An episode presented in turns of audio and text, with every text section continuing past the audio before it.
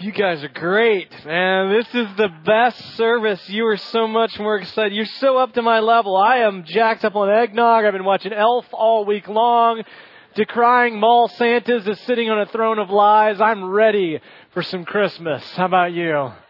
Yes, yes. I want to say thank you to Mosaic. They've just been tremendous. Let's give them a round of applause. Yeah. Well, if you don't know, my name is Casey Tigert. I'm the spiritual formation pastor uh, here at Parkview, and I'm just really excited to be able to talk about this story um, today. One of the things that uh, you need to know about me is I grew up in a neighborhood where all of the guys uh, were at least like four to six years older than me. And so we had this BMX club that, that we started in the neighborhood and every summer day I would ride my Columbia BMX with the speedometer on the handlebars up to the meeting place and we'd jump on ramps and we'd ride through the woods and things like that. But being the youngest in the neighborhood gave me certain disadvantages. For one, I, I never got any of the sex jokes. I never understood what they were talking about. Um, I never, and I never saw a prank when it was coming. Uh, so I was the one who was the butt of all the practical jokes. So that was that was difficult. Uh, I was the smallest, and I was the easiest to dominate in sports. And so they didn't want me on their team. But if I was on the other team, they definitely want to be guarding me. I'm like, I'm four or five, dude. You're six six. This isn't even fair. Like it's like guarding a toddler. But the great thing was I always had to go home earlier and you couldn't play with uneven teams. So I kind of stuck it to them with that. So I always had my, my backup plan. But every summer day I remember before getting on my bike, before going up to the area where we met, I remember saying, look, you are in the bike club. Don't do anything little kid today.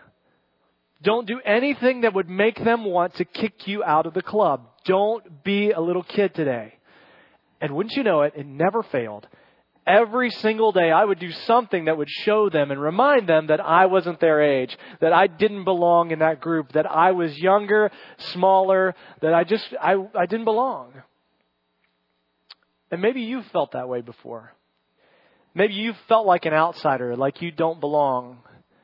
Maybe you felt like you were in a club that you shouldn't be in, and if you could just make sure not to make any big mistakes, then you wouldn't get kicked out. And you wouldn't be ostracized. The story I get to tell you about today is a story about insiders versus outsiders. It's one of the smallest but most recognized stories in the Christmas story. It's about out versus in. It's about accepted versus unaccepted. It is the story of the Magi or the wise men. And a lot of things we know about it have come from tradition, so let me just debunk a couple things. First of all, we don't know how many wise men there actually were, how many Magi there actually were. There were three gifts that they brought in the Bible, so they assumed that it was three of them, but there could have been multiple ones of them. We, we don't know. The Bible doesn't tell us. The other thing that probably happened is the wise men probably didn't get to Jesus until he was maybe one and a half or two years old. Now, for some of you, I know that's kind of like, whoa, wait a minute, that's a big shift for us. Especially if you came from a Catholic church, they taught that the 12 days of Christmas were all about the Magi coming to the manger scene. But when Herod finds out when the Magi see the star, he decides to kill all the little boys in the kingdom, two years old and younger.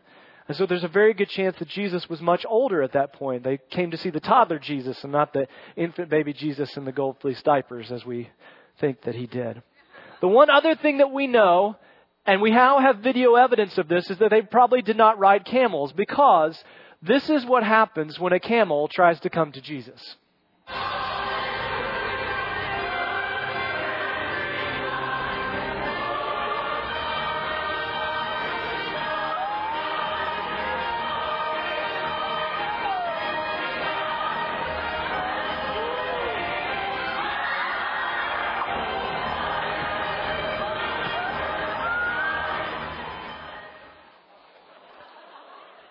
Do not sit on the aisle at Christmas Eve service. Now, just let me, before we get PETA calls or whatever, uh, no camels or people were hurt in the filming of this video. Everybody came out okay, so don't worry about that. What do we know about the Magi? Here's what we know in Matthew 2. After Jesus was born in Bethlehem in Judea during the time of King Herod, Magi from the east came to Jerusalem and asked, Where is the one who has been born the King of the Jews? We saw his star in the east, and we have come to worship him. Now, it's very peculiar that these guys come from the east to meet the king of the Jews. They come from a nation that really has kind of a strained relationship with the people of God, with the nation of Israel. They're, they're not exactly on each other's Christmas card lists, so to speak. And so they come from this nation and they say, we've seen this star. We want to see who the king of the Jews is so that we can worship him. But they really had no vested interest in that because he represented the kingdom of God. And the one thing that we know about the kingdom of God at the time of Jesus was that it was reserved for people who were Jewish and they were not Jewish. So why in the world would they be interested in a Jewish Messiah, in a Jewish king? These guys were astrologers. They were people of science, but they were also called on sometimes to tell the future. The Magi had visions into the future. They were the kind of people who read tea leaves or tarot cards or stared into crystal balls and had late night infomercials about, do you want to know your future? That was the kind of people the Magi were. And the Old Testament in Deuteronomy 18 says, don't listen to people like that. I mean, come on, that's just good wisdom. But the Old Testament specifically said, don't listen to these people, these astrologers, these magicians, these people who see into the future. Don't listen to them. Instead, look for good prophecy instead. So why did these guys feel it necessary to come all the way from the east to meet the king of the Jews, to see who he was? They had no membership card in this. They had no real reason to be there. Look, it's, it's like this. I know that some people are all geeked up about Prince William getting married. How many of you are geeked up about Prince William getting married? Okay, Ash, Rachel, Rachel's fiance Ash is from England, so he's very excited about this. However, the rest of us, the day after the wedding is over, my life will go on as it did before. I will probably have the same thing for breakfast. Not much is going to change. And it's very similar to what happened with the Magi. This is not their king. This is not their country. Why should they care? And the reason is because the star, the star said something to them. It said, things are changing. The world is now becoming different. This is your star. And they said, We will follow the star, and whatever it leads us to, we feel like it's something powerful, something we have to explore. In Matthew chapter 2 verse 3, it says, When King Herod heard this, he was disturbed, and all of Jerusalem with him. When he had called together all the people's chief priests and teachers of the law, he asked them, Where was the Christ to be born? And they said, Bethlehem. And here's the prophecy. But you, O Bethlehem, Ephrathah, who are too little to be among the clans of Judah. From you shall come forth for me one who is the ruler in Israel, whose coming forth is from of old, from ancient of days. They quote this prophecy in Micah, which is a great passage, but if you keep reading this passage on, at the end it says, when this guy comes, when this king, this ruler comes, all other nations are going to get put in their place. Well, who are all other nations? Well, people in the East. People who read tea leaves, people who read tarot cards, who stare into crystal balls and say, Do you want to know your future? The birth of this ruler said, You guys are about to get put in your place. And yet the Magi still wanted to come. They still wanted to see this king. And I think it's because they realized this is a different star. This star means that things are changing. Things are not status quo as they used to be. And maybe you're here today because you get that feeling too.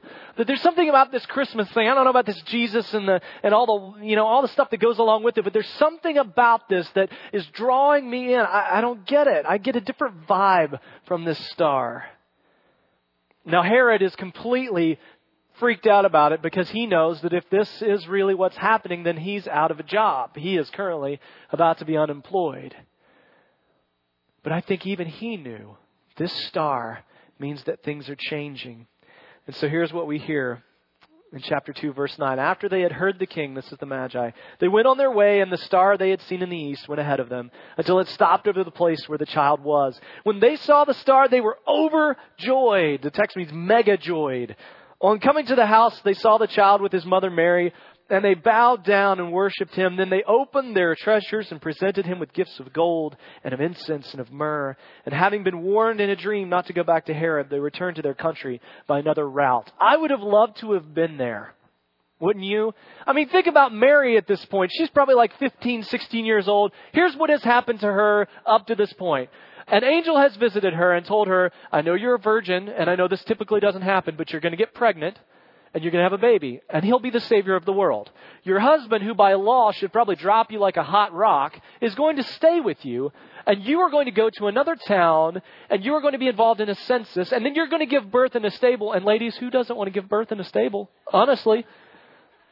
So she gives birth in a stable to the Savior of the world, and then they move to a house, and then they're in this house one day, and the, there's a knock on the door. She opens it up, and there are three Eastern magicians. If I'm Mary, I'm going, oh, my son. What, what is going on here? Joseph, are you seeing this? Seriously? And not only are these guys here, they're just jacked out of their minds, excited about what they're about to find. And she, I'm sure she wanted to go, why do you care? What's the big deal? Why do you even care about my son? Because Jesus has nothing to do with you, Eastern magicians, but they knew it was his star that they followed. And that star was their star. It meant something to them. And it was worth following even from the east. They even brought really great gifts. We hear about the gifts all the time. We kind of race past them. There's gold, which if you haven't gotten your Christmas shopping done, give gold. Always good. Then there was myrrh, which is kind of a nice, smelly, sort of all purpose spice. But then there was frankincense. And the funny thing about frankincense is that in the Old Testament, the only person who could get the gift of frankincense was God. It was reserved for Him in worship. So not only are the Magi outsiders, not only are they not even people that should be concerned with what's going on, they bring horrible presents. It's like going to someone's house for the first time and it's a housewarming gift. You're like, wow, your home is lovely. We brought you a black lab. It's rusty. He has his shots. He's potty trained. It doesn't make any sense. Why would you bring such a, a religious, sacred thing and bring it out of the temple and bring it to this little boy in a house? It says a lot about Jesus, if you ask me, but they didn't even know the rules for what kind of gifts you bring. You bring a diaper genie. You bring extra clothes. You don't bring frankincense. Get it straight. Why would they have brought such great gifts? Because this star said that things were changing. This king was different. See, the reality is that the biggest news of Christmas and the biggest news of the Bible is not just that Jesus came into the world as a baby. That's a huge piece of it. It isn't just that a virgin gave birth. That is also a huge part of it. The biggest news of Christmas is that God finally settles the issue of who is in and who is out. God settles the issue of insiders versus outsiders, and the time of insiders like Herod officially ends on the night that Jesus is born. The kingdom is wide open. The kingdom of Christmas is open to everyone, no matter what they've done, no matter where they've been. And God was already talking about this way back in the day, just so you don't think this is something new. Genesis chapter 12, he says, I will make you into a great nation and I will bless you.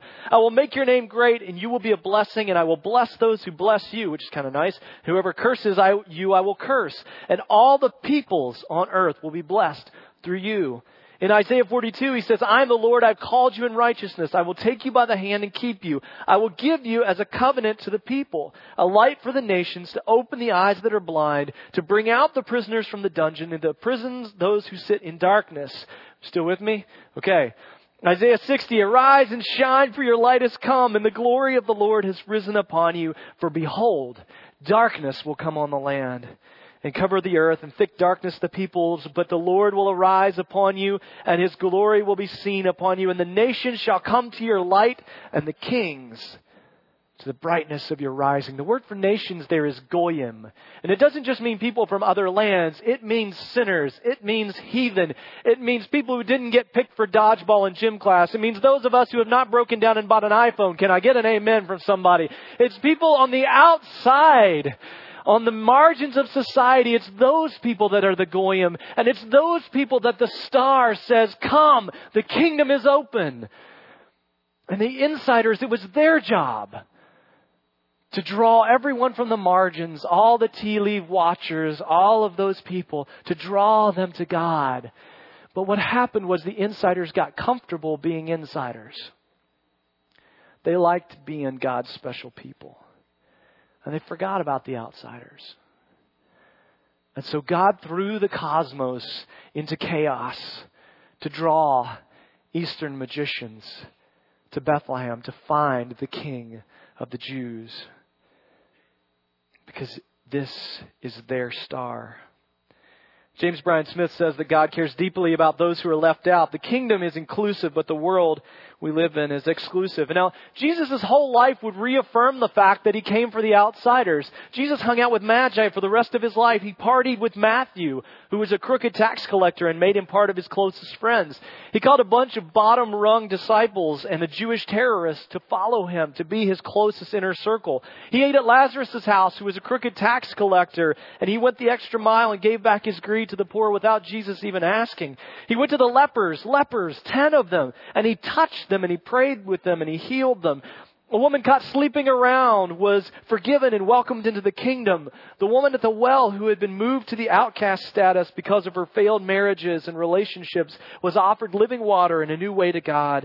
An embarrassed teacher of the law named Nicodemus hears from Jesus about what it means to be born again a Christian killer named Saul gets ambushed by Jesus and changed into Paul. And he becomes and he makes sure that the church survives beyond just those who were closest to Jesus. Because of Jesus, beggars with signs who were considered low class welfare cheats who didn't want to work were given a place at the table. Cripples who couldn't contribute to the economy and who were basically kicked aside were forgiven and restored and given the ability to jump and walk again. And sinners like me goyim like me get to tell the beautiful story of Jesus, even though there's nothing I could possibly do to merit it. That's what happens. That's the life of Jesus. To all of us, Jesus says, This is your star. I don't care where you are. I don't care what corner of the world you have been shot to. I don't care what relationships you failed at or succeeded at or what you've done in your life. It doesn't matter. This is your star at Christmas. It belongs to you. It belongs to you there's this new campaign out that kind of honks me off a little bit. It's a campaign about drunk driving. Now, understand, I'm not an advocate of drunk driving. I don't know that there are such things in the world, but I'm not an advocate of drunk driving. But this is the new campaign that they've been running on television and on the radio. And if you see from this picture, um, this is the, the direction that they're going with this. Is that if you commit a crime and you, and you get caught for a DUI, you become imprinted with the word loser either on your forehead or on your arm or on your hand or something like that. And the point is, is that if you've made this mistake, you're a loser for good. Nobody wants to date you. Nobody wants to hire you. Nobody wants to be around you. Basically, everything you need to do to find value in the world will be gone. And don't don't get me wrong. I, there's immeasurable damage that's caused by drunk driving, but there's a there's a falsehood in this campaign, which is this: there are no such things as losers for life. Because there's a new star in the sky. Because of Jesus, there are no such things as losers for life. There's none of us who are, who are confined and imprisoned to be losers for our whole existence.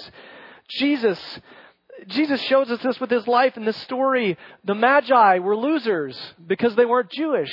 The disciples were losers because they weren't wealthy or influential. Jesus was a loser because he died on the cross. He was on death row with a bunch of other criminals and thugs. And the fact of the matter is, we're all losers. Every single one of us. This is the pick me up part of the message. Every single one of us is a loser. Because scripture says that all have sinned and fallen short of the glory of God. But I love the message version of this Romans 3 passage. It says, Since we've compiled this long and sorry record as sinners, and prove that we are utterly incapable of living the glorious lives God wills for us. God did it for us. Out of sheer generosity, He put us in right standing with Himself, a pure gift. He got us out of the mess we're in and restored us to where He always wanted us to be. And He did it by means of Jesus Christ. We are all losers, but as Mike Brose says, God is not disgusted with you. No one is a loser for life. I don't care what you've done. I don't care where you've been. I don't care how deeply you feel that that word has been burned into your skin, into your life. No matter what, the star is for you. There were no such thing as lifelong losers. We're all losers who are welcome to the side of the king. Let's follow the star. But I also need to say something too. The star is controversial. The star of Jesus, as much hope as it has for those of us who know we're losers, let me talk to you just for a minute, to those of you who are Christians and have been that for a long time. Does it trouble you that the only people who show up when Jesus is born are non religious people? Does it trouble you that the only people who come to see this king are people who are outsiders, who are pagans, who are goyim?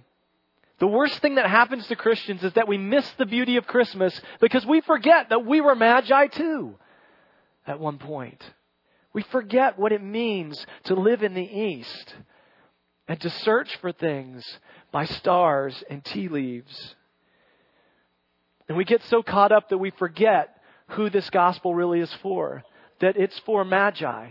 That it's for tax collectors. It's for terrorists. It's for the Hitlers and the Charles Mansons and our own enemies of the world. If we don't have room in our kingdom for the magi, we will miss the kingdom entirely. Parkview has always been a place for the sick, for the outcasts, for the outsiders. And if we ever forget that we're all that, we will miss the kingdom entirely. This is their star too. So are you okay, Christians, if Jesus is okay with people that you aren't okay with? Let me say that again because it's confusing. Are you okay if Jesus is okay with people that you aren't okay with? Because the challenge of the Magi is that there are people in, who are going to be in heaven, who are going to be in the kingdom of God that we're not okay with. People we don't believe even belong in heaven. That's the scandal of the grace of God. Is that the kingdom is for anyone who would follow the star. Anyone who would come and put their life in the hands of Jesus. Because it's not just for us. The kingdom is wide open. Now, maybe you're in Persia today Maybe you're in a place where you don't feel like God could find you, and maybe you feel like God doesn't want to find you where you are. Can I give you some advice? He does. Follow the star. Maybe you feel like you've done something that God could never forgive, something that distances you from all religious people forever and ever, that you've got to stay outside of the camp forever and ever. Can I tell you something? Follow the star. Maybe you feel like you've been following stars for a long time, just multiple ones of them, trying to find something to make sense of life. Can I encourage you? Follow the star. The one star in the sky that led Magi to Jesus, that leads us today back to Jesus who welcomes everyone. If you find yourself in darkness, realize that the first people who ever saw Jesus lived their whole lives in darkness. And God put the star in the sky to lead them home, and He desperately wants to lead you home this morning. In Colossians chapter 1, 13, it says, For He has rescued us from the dominion of darkness and brought us into the kingdom of the Son He loves, in whom we have redemption, the forgiveness of sins. The kingdom is wide open. Some of you may remember Tarek and Michelle Salahi. Anybody remember them? Anybody know who that is? Okay, let me show you a picture and jog your memory. Michelle and Tarek Salahi crashed the White House dinner some time ago, I think the last year sometime. And they did it as a publicity stunt. She was trying to get on to a reality show called The Real Housewives of Washington, D.C. I've got it on DVR. It's really awesome. You should check it out. Um, that's a lie, completely. But it's Christmas. Maybe I'll get it in my stocking. Who knows? They came because they wanted the publicity. They wanted the attention. They wanted to be around people with power. They wanted to get their faces and their names out there so that people would recognize them. Which is not at all what we've been talking about this morning. But there is a very strong similarity between their story and the story of the Magi. The similarities between their two stories is this. The Magi were not on the list. They were not invited to the birth of Jesus.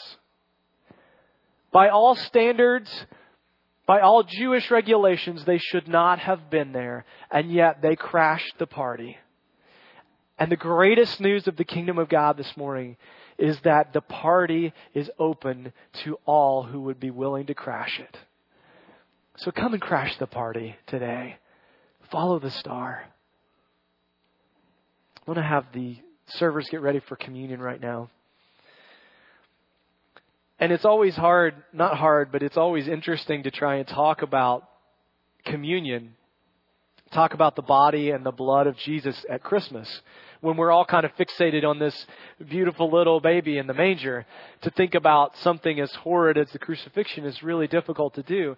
But what's, what strikes me is that it's where it began. The Magi couldn't have had any idea that this little king would 32, 31 years later go on to die a gruesome death and be executed at the hands of the Romans. That he would go and be killed and shed his blood and see his body broken. They had no idea about that. All they knew is that they weren't supposed to be there, and yet something, this star, compelled them to be there. And so Jesus at his birth welcomes the outsiders officially. But Jesus with his death kicks open the doors to the kingdom permanently and makes it an open standing invitation to any person who would ever be born in the world to say, You are now welcome to be cripples at the table of the king. I love that because I'm a cripple and I want to sit at the table with the king. As the trays come by, there are two cups. Would you grab both cups out of there? Hold them. We're going to take communion together. You don't have to be a member of Parkview to take communion with us. If you're a believer in Jesus, feel free to take the two cups and hold on to them today. Um, let me pray for us. Father, I can't say thanks enough for these elements. I can't say thank you enough for the star that reminds us that the crashers are welcome in your kingdom. And so as we eat the bread and we drink the cup, would you remind us that that invitation is wide open for us and even the people we don't think should be there? Remind us of how big and how wide your kingdom is, this kingdom of Christmas. And drive us with this hope into the week that is to come. It's in your name we pray. Amen.